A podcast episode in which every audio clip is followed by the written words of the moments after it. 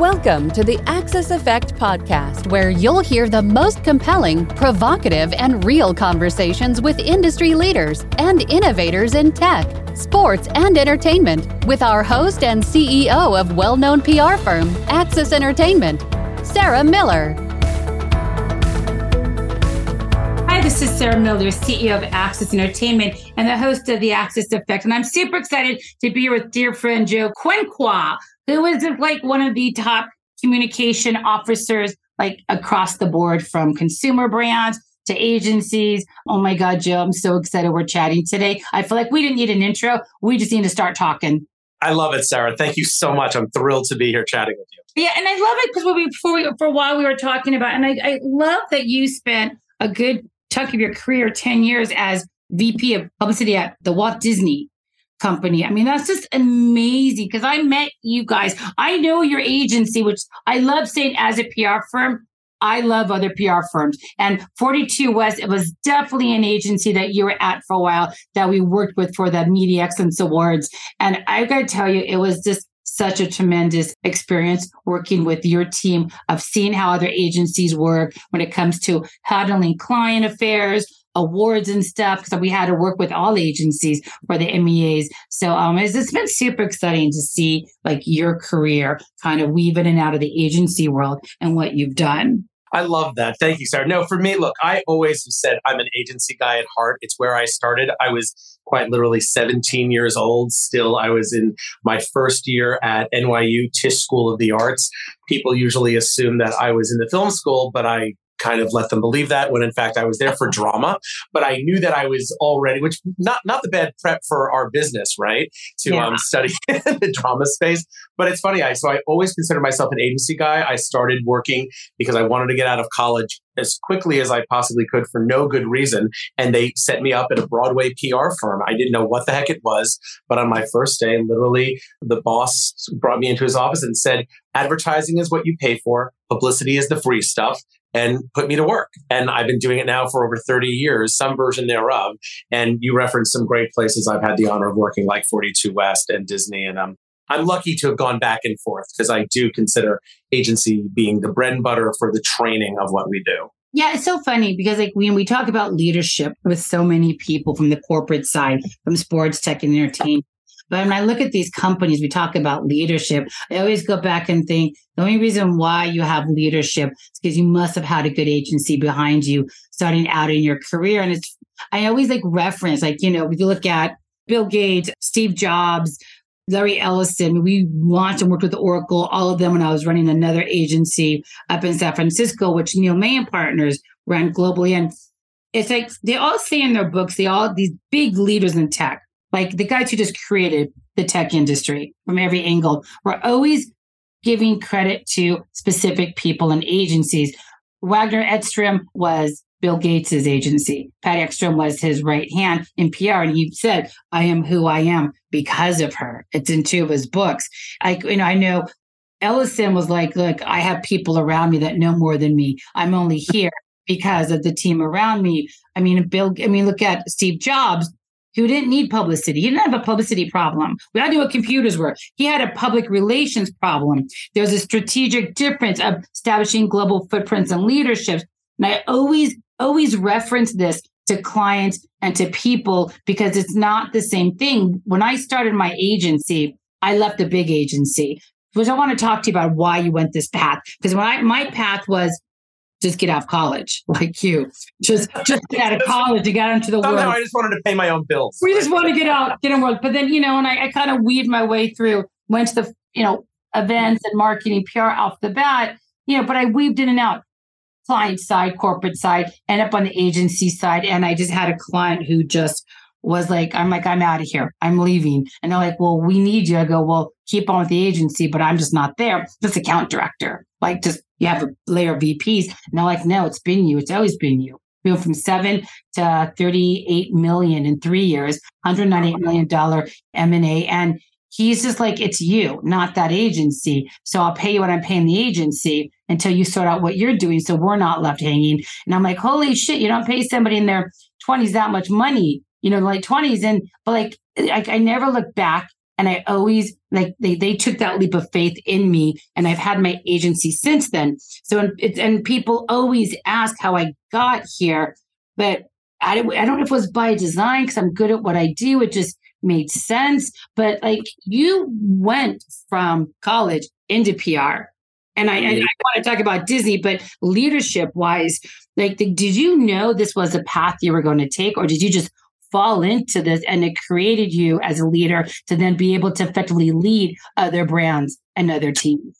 It's it's a great question, and it's absolutely the truth. That it, it, I really did fall into it because I was going for a BFA at uh, Tisch School of the Arts, and I was not.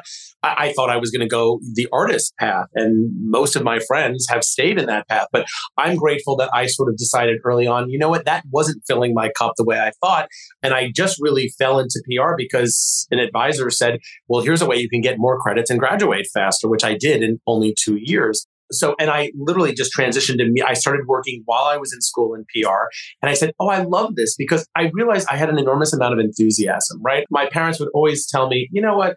This is great but like we've now heard enough about that tv show. We've heard enough about that thing that you love. And i'm like well i just like telling stories and i love sharing what i want in any platform we could. And let's be clear back when this was in the late 80s there were only a few mediums by which to do it. There was no internet, there was no mm-hmm. social media. We had to do it, you know, hand to hand combat, as I like to call it. And I started building those relationships with media literally, you know, all those many years ago.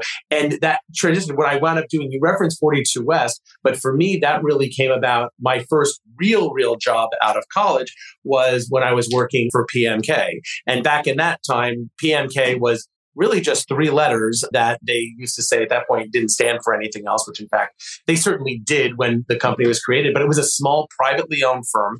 We were only 20 of us in New York, 20 of us in LA, and represented primarily just really big movie stars.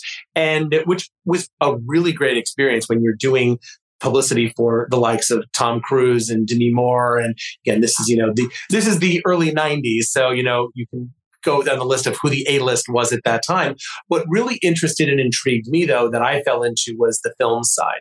I wasn't as interested in the personalities, which I didn't think allowed for as much creativity as much as the content, which we didn't call it back then, but so working on films. And then I wound up leaving there to go to a smaller firm where I could work on independent film, which brought me to all of the film festivals from Sundance and Toronto to Cannes and really getting, you know, great, great filmmakers. And I was there during a really big time when, you know, the small independent players were really taking their place.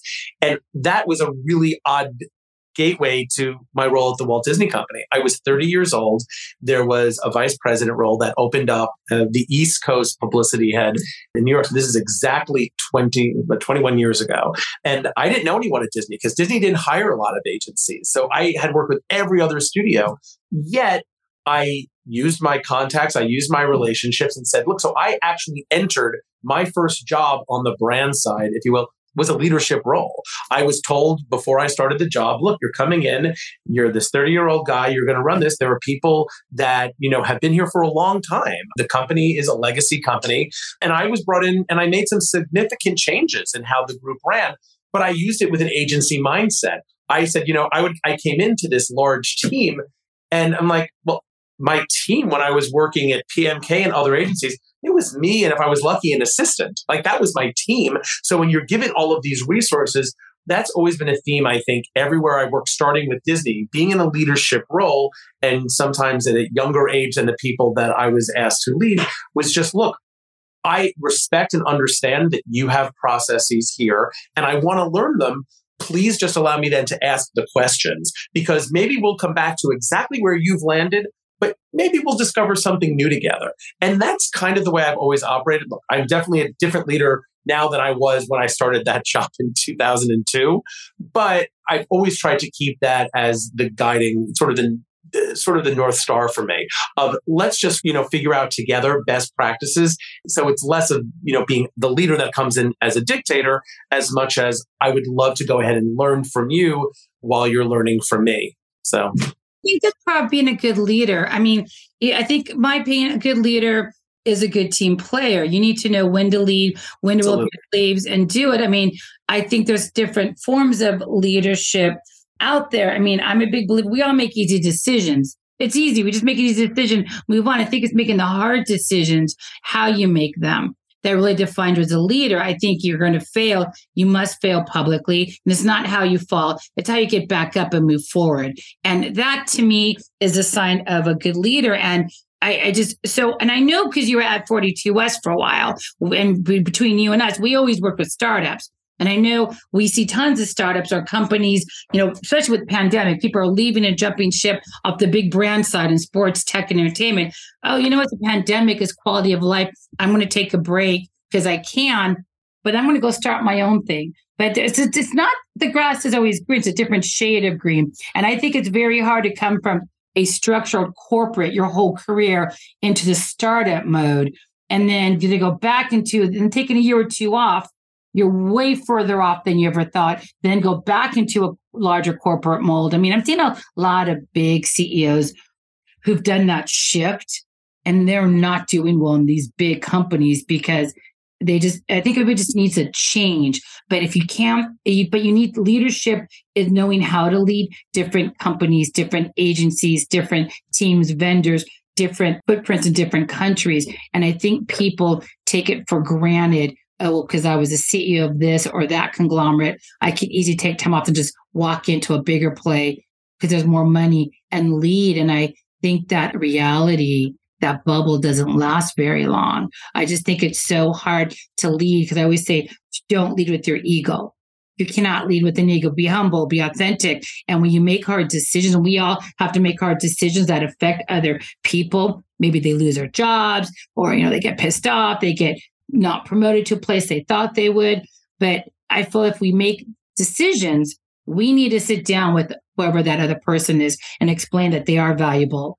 We do appreciate them. And because I made a decision, whether it was personal or not, for more money or whatever it was for my career, that I'm not leaving a trail of people that are casualties of war because I made a decision then to let you walk away feeling like you know, I walked all over you. And I see so many people who don't take that time to really reach out to the people who supported them to say, my decision was because of this. And I can't let you feel like you're not of value and you're not appreciated. And I just feel like there's so many layers of what makes a good leader. And I'm seeing so many people hide behind a brand where they really should be reaching out, returning calls, returning emails, regardless, because you, you and I both know you could be great today, but in two, three years, you could be on your ass because you couldn't cut it no matter how good you are. And then you need those people. And I feel like leadership is really, really making sure everybody who has a touch point in your life understand where you are, where you're going, and why you may be moving in that direction. Not the social media bullshit of let's post memes, reach out, everybody's important, you know, like, you know, CEO leadership, you know, be appreciative of people, but then you're an asshole as soon as you get off your social because you're not really following that. You're just being a hypocrite. And I'm just going to put it out there like, like what in your mind, because you went from Disney, which I'm so obsessed with. I love that you went to the corporate side but then you've been on the agency side most of your life. Are, are you seeing a big shift from the clients, from just people we know in general, what we're reading about on the leadership, or are you seeing people really staying true to the ethics of what a real leader takes? You know, I actually think we've seen a really nice evolution, both, you know, throughout corporate America, whether you're on the agency side or the brand side. I think the definition of leadership has changed a lot. Uh, really, I think, especially with the pandemic, you know, I had the the honor of working for an incredible leader during the pandemic. I reported in to Mindy Grossman, who was the CEO of WW Weight Watchers when I was her chief communications officer, a role that I took on in 2019 prior to the pandemic. But it was interesting. You know, obviously we also had sitting on our board Oprah Winfrey. So we had incredible guidance and incredible mentors in terms of how to lead in crisis. And let's be clear, most of us had been through crises before. We can go ahead and point to different points when we've had to adjust. And I think that's really the moments for me where leadership moments have mostly been made in those times of crises. And I think even those of us who had been familiar with 2008, 2001, different moments, 2000, you know, 2020, almost three years ago, tested all of us in a way that we, none of us had been before. So I was able to work for people that understood how do we show up and how do we actually show up for our people and doing it in a remote environment made us have to be so intentional. I'll be like, I came into a role in 2019 knowing that I was going to oversee external and internal communications on a global scale. And I kind of just said that like, okay, that's, I, that's my job and I have to build out a team as such. But what we learned so much that the internal communications piece, I wasn't really leaning into that until, oh my God, all of a sudden in 2020, when I stopped traveling the world, and I had been traveling all the way as far as New Zealand and Australia and going to all over to see our brand people, I, I couldn't leave. I, no one could go anywhere. So we had to really learn how do we actually activate and show up for our people. And it wasn't that I was the voice of our CEO. I was the voice of myself. She was her voice, but we all decided how do we need to be a leadership voice and show people that working moms, working for people that were sitting at home after they had spent a whole lifetime commuting into jobs, people that said, I want to pick up and move my family outside of our headquarters location. What can we do? Having to deal with layoffs, onboarding people that, and also offboarding people without ever having met them outside of Zoom it really should. So I actually think that for myself and by looking to so many others, I think people became, you saw the real leaders emerge over the past few years, that being vulnerable was never really considered to be a very you know, it was a soft skill that was not talked about very much. But now, but now it's like it's it's, it's admired and respected. Like I, lo- and I love what you just said about showing up. It's not about showing off; it's about showing up. Absolutely. Very and, different. Two and, different things. And I think you showed up, you absorbed, you, and my big was lean into tech, use it to your advantage. There's no reason to not connect or talk to somebody. And I love that you showed up and you did above and beyond what you did. I, I, just feel like we saw real leaders rise through COVID. I am just disappointed, I think, when I had, I think my, I think I had such high expectations when I saw certain people really step up and fight through it and be there for their teams. And then I'm seeing that shift of where they are now, where they kind of defaulted back to the pre COVID bullshit, bullshit and ego and just kind of just putting people at distance, not really doing the follow ups. And I just felt like, okay, we've all been through this. We've all been through hell. It was a pandemic. We saw people rise and fall, get back up, fight through it was a tremendous time. I thought people would be nicer, better leaders, but I feel like they shouldn't be.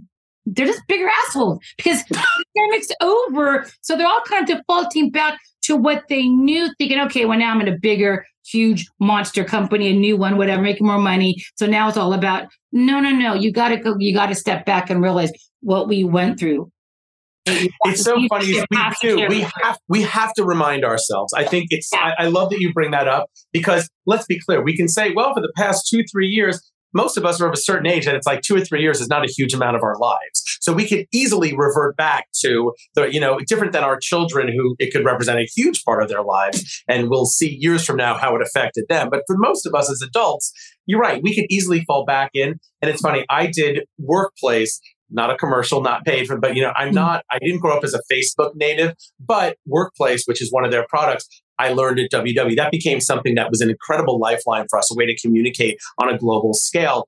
And I did a post early on in the pandemic about it was around Groundhog's Day, a movie that I absolutely, you know, have appreciated more and more over the years about a story in which, you know, the Bill Murray character is reliving the same day over and over. And a lot of us were feeling that early in the pandemic. Yeah. And I wrote this workplace post about you know what? I found that there was apparently the second largest waterfall that east of the Mississippi is 10 minutes from my house. And I never went to go see it until I was shut down and couldn't do anything.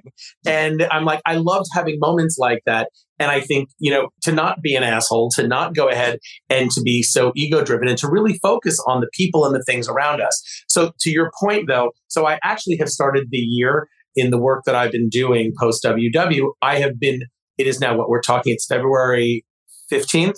I've already been to Los Angeles. I've done five cross country trips already. And the last one, I flew home on Groundhog Day and I sat down in my plane seat. Groundhog Day was on. I'm, I'm going to rewatch this movie again. And I'm like, damn it. You know what? I am finding myself not completely, but I'm falling back into it's like, oh God, it's so great. We're back to normal.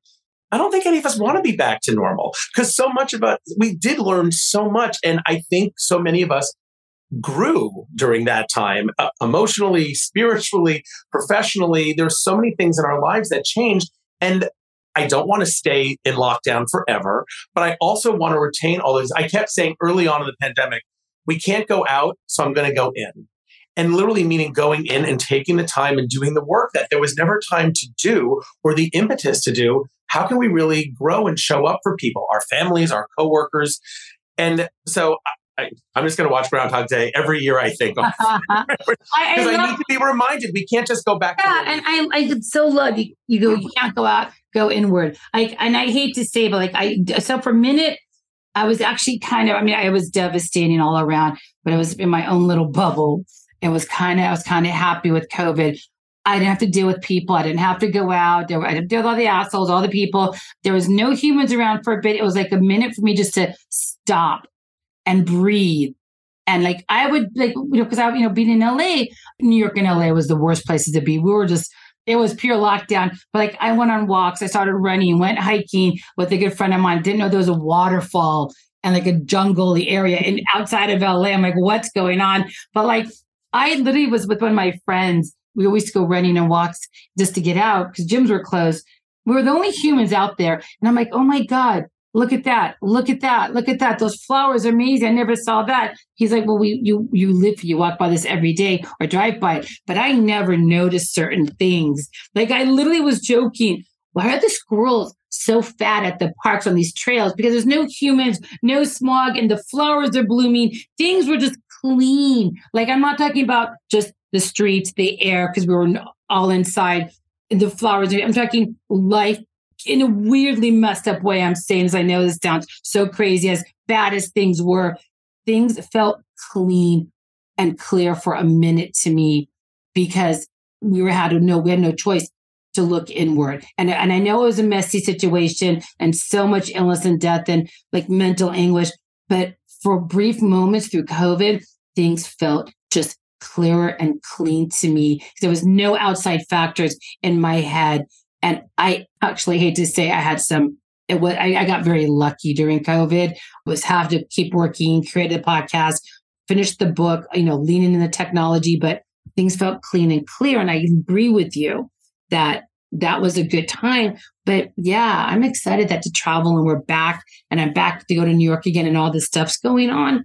But sometimes we have to stop and hey what did i just go through? Where was my fight? Where was my survival? Where was my journey leading up to covid? How did i handle it during covid? How am i going to be a better person better leader post covid without getting starry eyed with new job new opportunities? Because that's just easy to go back to your old ceo ways and we know very few people I was impressed with as a leader moving into COVID. And I thought I'd have a whole stack of them coming out, but um, it's a shifted of what I feel a good human, a good leader is, which is wasn't what I thought it was going into COVID.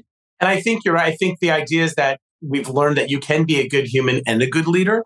And I'm not sure everybody thought that necessarily previously. And I think we know that actually a good human does make a good leader. You know, and I think what you're talking about really, it, it's the balance. And I know it's such a cliche to say it, but one of the reasons that I knew I was joining WW and I did is that Oprah Winfrey was going out on this one of her incredible inspirational tours where she's on stage for literally hours at a time, arenas with hundreds of thousands of people, and telling her story and infused with, in that case, obviously the WW philosophies and the brand and really how it changed her life. But we talked a lot about balance. She had a lot of balance. And I'll be honest, I was on tour for this was not feeling like balance. We were literally we were traveling from city to city to city, and it didn't feel balanced. And I literally remember I turned to my husband when I got home on March 9th, which was the end of the tour, shockingly, of 2020, just happened to be.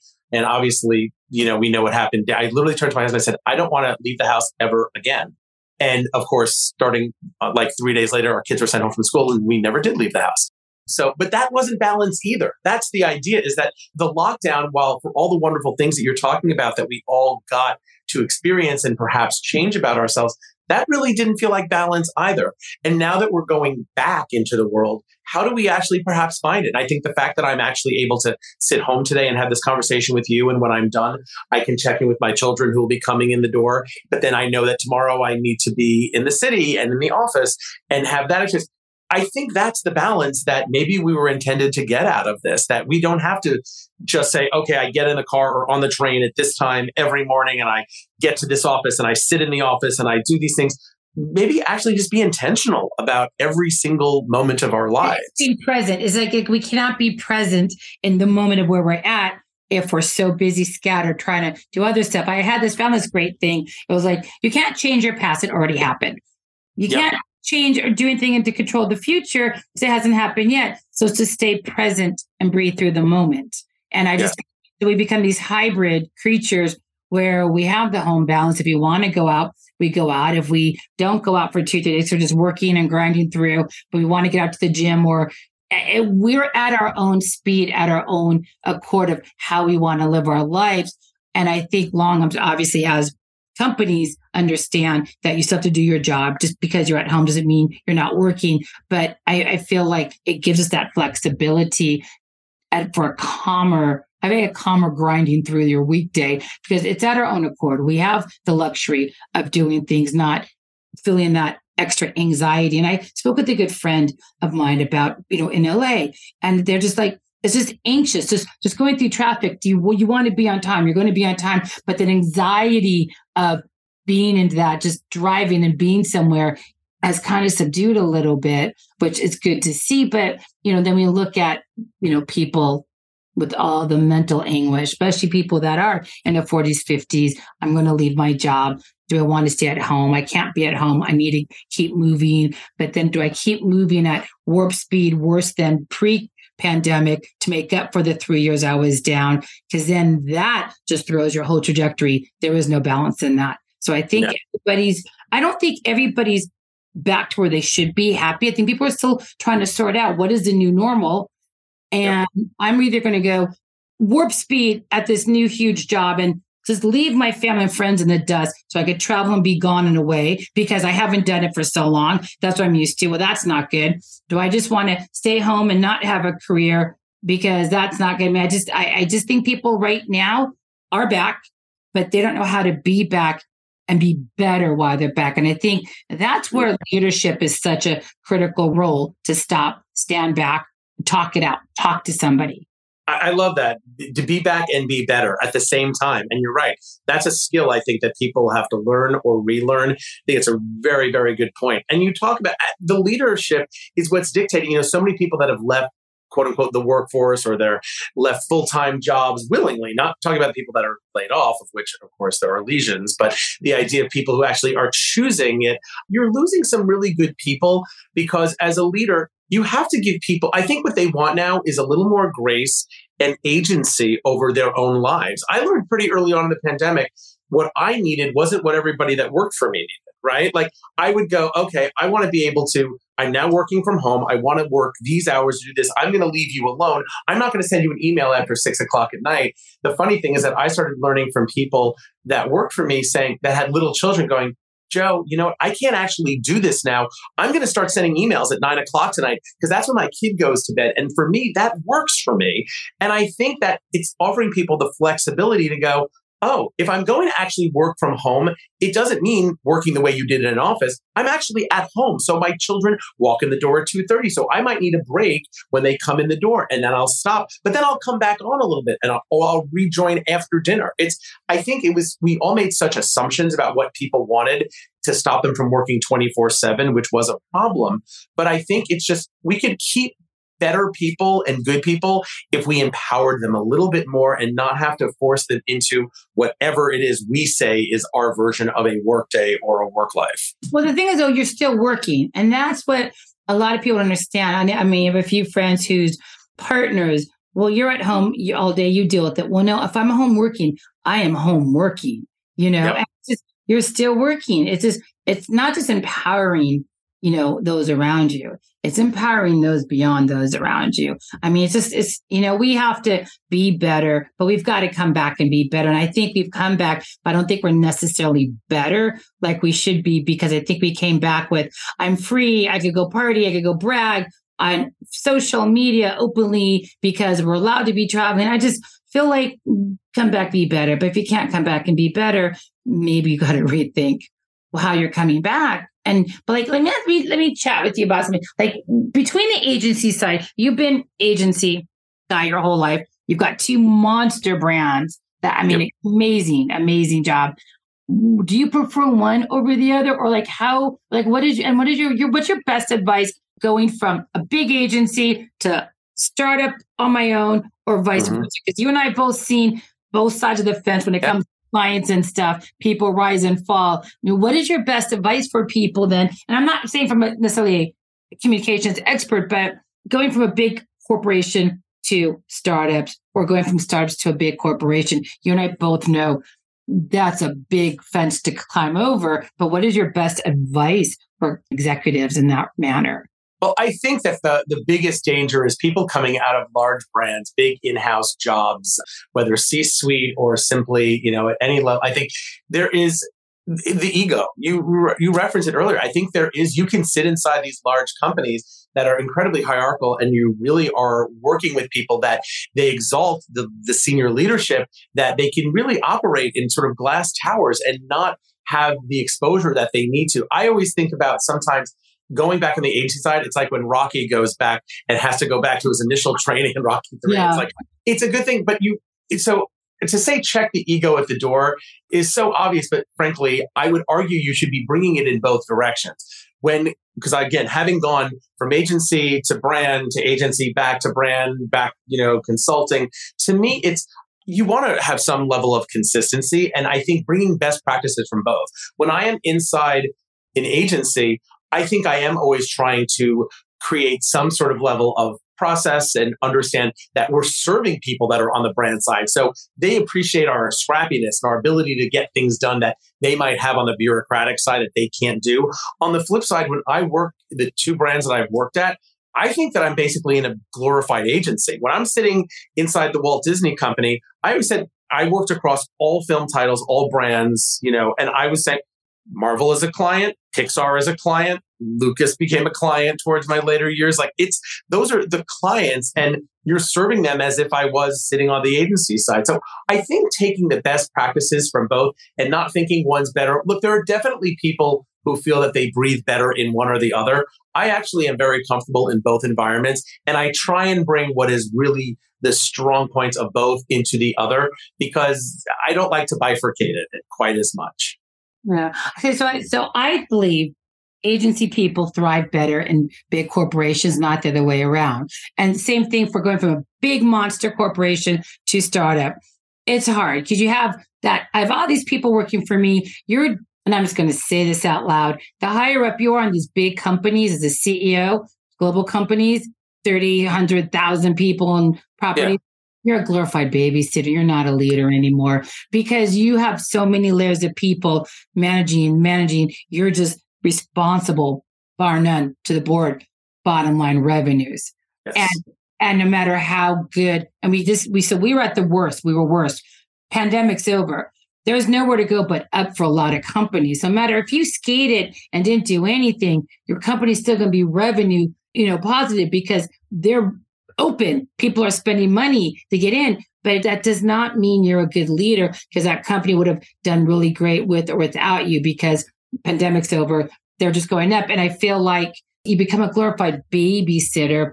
And I think the politics become tricky. I just feel like being at an agency, you are leading an agency, multiple clients. So when you go into the corporate side, you have a leadership of multitasking, multiple company strategy, go to market planning, revenue driving initiatives across all platforms.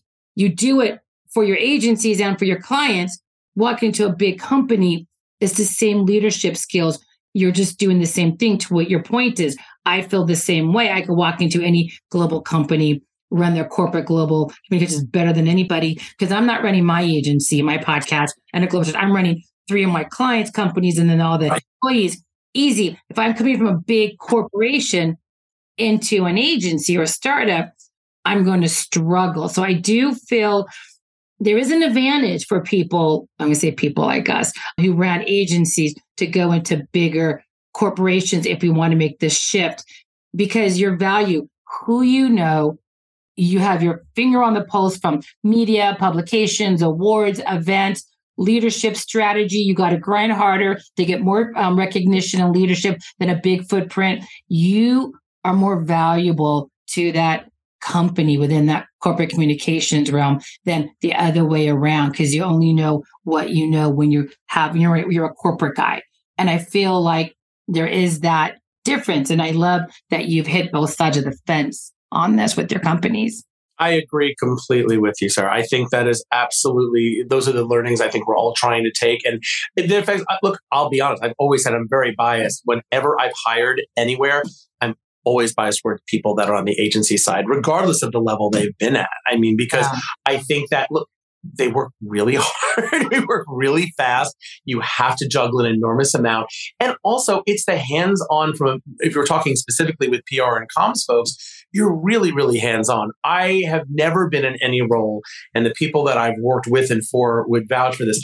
I'm a hands on media guy. Like a day that goes by that I don't talk to press, it hasn't happened. Like I don't want to ever lose that. So if I am the client, I want to be the best client because I really understand what you're doing for me and my team. And if I'm back on the agency side and I you are my client, I promise you, I'm going to make, I may not make every single phone call, but if there's a phone call that needs to be made and if there's a crisis situation going up the ladder, like that's what I'm here to do and how to smooth that over. So I think that's absolutely right. There is, uh, it's I actually have advised people, people early in their careers that have come to me. I understand the lore of going to a brand immediately. If you're a PR comms person, I would always start at an agency. Just re- you're going to learn more in two years than you probably would in 10 at a brand. And if you're desirous of going in house, in quotes, at some point, great. But I think go make yourself as valuable as possible, work hard, learn fast. And a lot of those people just stay on the agency side forever. But those that have the ability to go back and forth, it's a, it's a superpower and, and i love no, that we have superpowers no, I just, and i do love it i do think for recruiters mainly if i'm a recruiter i'm going to go poach. I don't care how big or small. I'm going to go poach a ceo of an agency or vp of an agency to go onto the corporate side not the other way around because there's so much power in agency people higher up and you never know what's going to happen. So my, and i know we're going to wrap up soon. Okay my big thing is publicity versus public relations which is not the same thing. You and I both know this, and it drives me crazy because I feel a good part of leadership is step back, educate. Whether you become a client or not, I'm going to educate you on the difference. And no matter who you go to, at least you're going to make smarter decisions on that agency hire. And I've told a lot of potential clients, look, this is the difference. There's the education of what has to be done. Whether you hire us or go elsewhere, just make sure you're asking these questions and you're making a smart decision because a lot of companies hire the wrong agencies, spend money, get super mad, but then they don't want to pay an agency what their value and worth is to clean it up. And then it's just such a dynamic industry when it comes to go to market, be client facing. And I just feel there's such a education. If you could stand back and educate a client or a company with no intent to be hired, but just make sure that they are educated with the knowledge to make smarter PR decisions you've done a good job of being a leader, whether they become your client or not. I agree completely. And I think that that is, that's a really important point to make. I would even add, you may or may not agree with this, but publicity, public relations, I had strategic communications as another bucket, which again, the distinction to me is that again, and I'm not trying to undersell the other pieces of it, but really, uh, you know, in my own career, I think as I've, you know, continued in it, strategic communications is really the way I like to look at it in terms of, again, doesn't mean that we can't be doing very traditional consumer facing PR activations, but ultimately the elevation of the conversation. I like to say, because I don't love the phrase crisis comms. I get it, but because frankly, it's all crisis if you don't do it right, right? And there's still going to be crisis even if you don't. So I think where's our strategic approach to all of this? What is the plan? So we're creating a story and have a plan in place. And I think you're right about the education piece. I don't care whether I'm working inside an organization or educating clients. It's just about if you're educating people that they're curious and they're open to the information a great leader needs to be open to so many things. But I think any leader that is smart in this day and age is keeping their PR and comms people very, very, very close. If they're not direct reports, they better have your ear as frequently as possible. And you better be including them in your decisions because we can look at all of the challenges that have arisen in over the past few years they can all be traced back to a lack of listening, understanding, and education about what this space means and the value of it. This is lack of leadership. Quick question. I love everything that you've done. Where are you at right? Are you still with WW? Are you are you contracting with them? What do you do? We're off the air now. well, no, no, no. I knew it was going to come up. Like, what, what is next for you? Like, you've done so much on the corporate side. You said, what, like, what, what are you looking at? What are you looking for? This next question. I, you know, I, I am really open and agnostic. I am really enjoying the fact that I'm in a consulting phase for the first time in my life, meaning that I'm not, you know, full time with an agency. I am not full time with any. I am really taking this moment post WW, where there was a very significant regime change, and I am rooting for them enormously on many levels, as I've been a member of the brand for 20 years and still today a shareholder. So I care a lot about their success. That said, for me, it's a little bit like Rocky going back into the gym at this moment. Again, as I've done for having been inside an organization for a few years, uh, a public company, I'm sort of enjoying this moment of consulting and working with so many different clients in so many different spaces. I've been really leaning into a lot of my NGO work. I'm very passionate about my friends at Family Equality. It's very close to my family's heart spending time with them, and then really exposing myself to new and different things. With some really great folks. So I'm open and agnostic about what comes next. Just as I said, just trying to just do the next right thing. Yeah. Do you want to go back to the agency side, or do you think you'll go back to the corporate side in your next journey? I think that that could I could see both versions of it. I really do. I don't know if I'm so decisive on it. I, I think that I have a lot to offer on both sides, and maybe it becomes a bit of uh, you know a bit of the two. Now that i've you know sort of taken on some of these consulting gigs if i even were to go back inside of a large public company i think i'd like to keep some of these things for myself on the side you know? I've never done that at any point in my career. Started my own little llc i have some creative projects that i'm even working on with my husband that is came out of the pandemic. So it's like you know it's it always used to be I'm Joe Quenqua working here I think I'm now sort of in business for myself and not from an ego standpoint, really just more of a exploring what the opportunities are for me. And I'm excited to see that a lot have presented themselves. So we're excited to see what comes next. Okay, and I don't want to let you go, Joe, before talking about family equality, because I know that's super important, dear to your heart. Tell me a little bit about family equality, what you're doing with them, and where this is going. Oh, you're so kind for bringing that up. Thank you. I'm so lucky. I did first connect with them back during my days at the Walt Disney Company, and my family was young at that time, and I don't think I appreciated the value of what they've been doing. They are a 42 year old organization. They are the foremost leaders and advocates for LGBTQ families, and that can take a lot of different forms and definitions. But it is now currently run by this incredible woman who comes from the private sector herself. Her name is Stacey Stevenson. She is the CEO and is she is a black queer woman that grew up in Texas, born and bred, still peppers all of her conversation with y'alls, and I, I adore her. She, one of the first things she had to say to me over um, last summer, after we got through a few events together, she goes, I need to leave Texas. My my children are scared. This is not a place. She has two twin boys with her wife Sherilyn, and they made a decision to leave to go to full time to Washington D.C. And it has been such a wonderful thing for her and for the organization. And uh, we have two big galas every year, but the policy work that the group is doing on a day to day basis that they, you know, they were plaintiffs in the Florida Don't Say Gay case. They are, Stacey has really taken the organization to a new level and providing resources for people that don't have the privilege and the luxury that she has of saying, I'm going to pick up and move my family to an environment where I feel safer and freer, which she very much does now in her new life. Not everyone can do that. So it's helping families with children that are affected by laws affecting trans children, single families. It's it is really so all encompassing. The biggest marquee event is Family Week, which has this been going on for just as many years up in Provincetown, Massachusetts, where families gather. And for many people, especially if they're coming from places around the world where it's not New York, it's not LA, they don't know other LGBTQ families. There are children meeting that have never met anyone else with two moms or two dads. And having the experience to go there with my kids, um, who are a little bit older now, but still appreciated the fact that it's a safe space and a safe environment the work is so impactful. And it was something that I started doing prior to leaving WW, but certainly being able to lean into that work. It's part of the transition, right? It was always like, oh, I'm on a board or I'm doing this. How can I really provide value to folks and help get the word out about Stacey and the group? It's been a blessing that I'm able to be a part of it. It's all about showing up. It is. And how do we choose to use our time? We only got 24 hours every day, right? We got to sleep for some of them.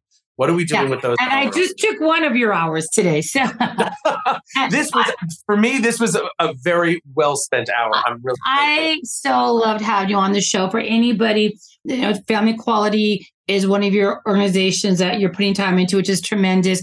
For anybody who wants to connect with you directly or needs to reach out to you, where is a good place for them to reach you? It's so funny. I would never call myself a social media native. I have been I have found LinkedIn to be such a wonderful place to connect. I love that people, you know, send messages there. I try and share my own stories about myself, my family, the work that I'm doing. I think I'm pretty responsive there um, and try to be because as you said, return that email, right? Return that note. You never know what it's going to lead to. And I'm excited to be meeting so many new people these days. It's exciting. So good. It was so good having you on the show. I'm so glad we got together. It was great having you here, Joe. I wish you the best of luck with everything. I know we're going to stay in touch. But for everybody, this is Sarah Miller with the Axis Effect. I'm with Joe Quenqua, my most favorite communications VP across the board. And we'll see everybody next week.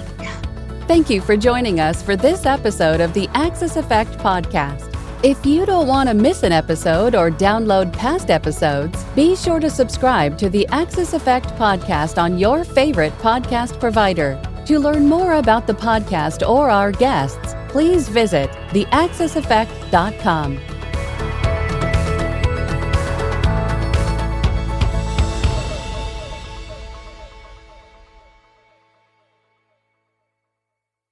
This podcast is a part of the C Suite Radio Network. For more top business podcasts, visit c-suiteradio.com.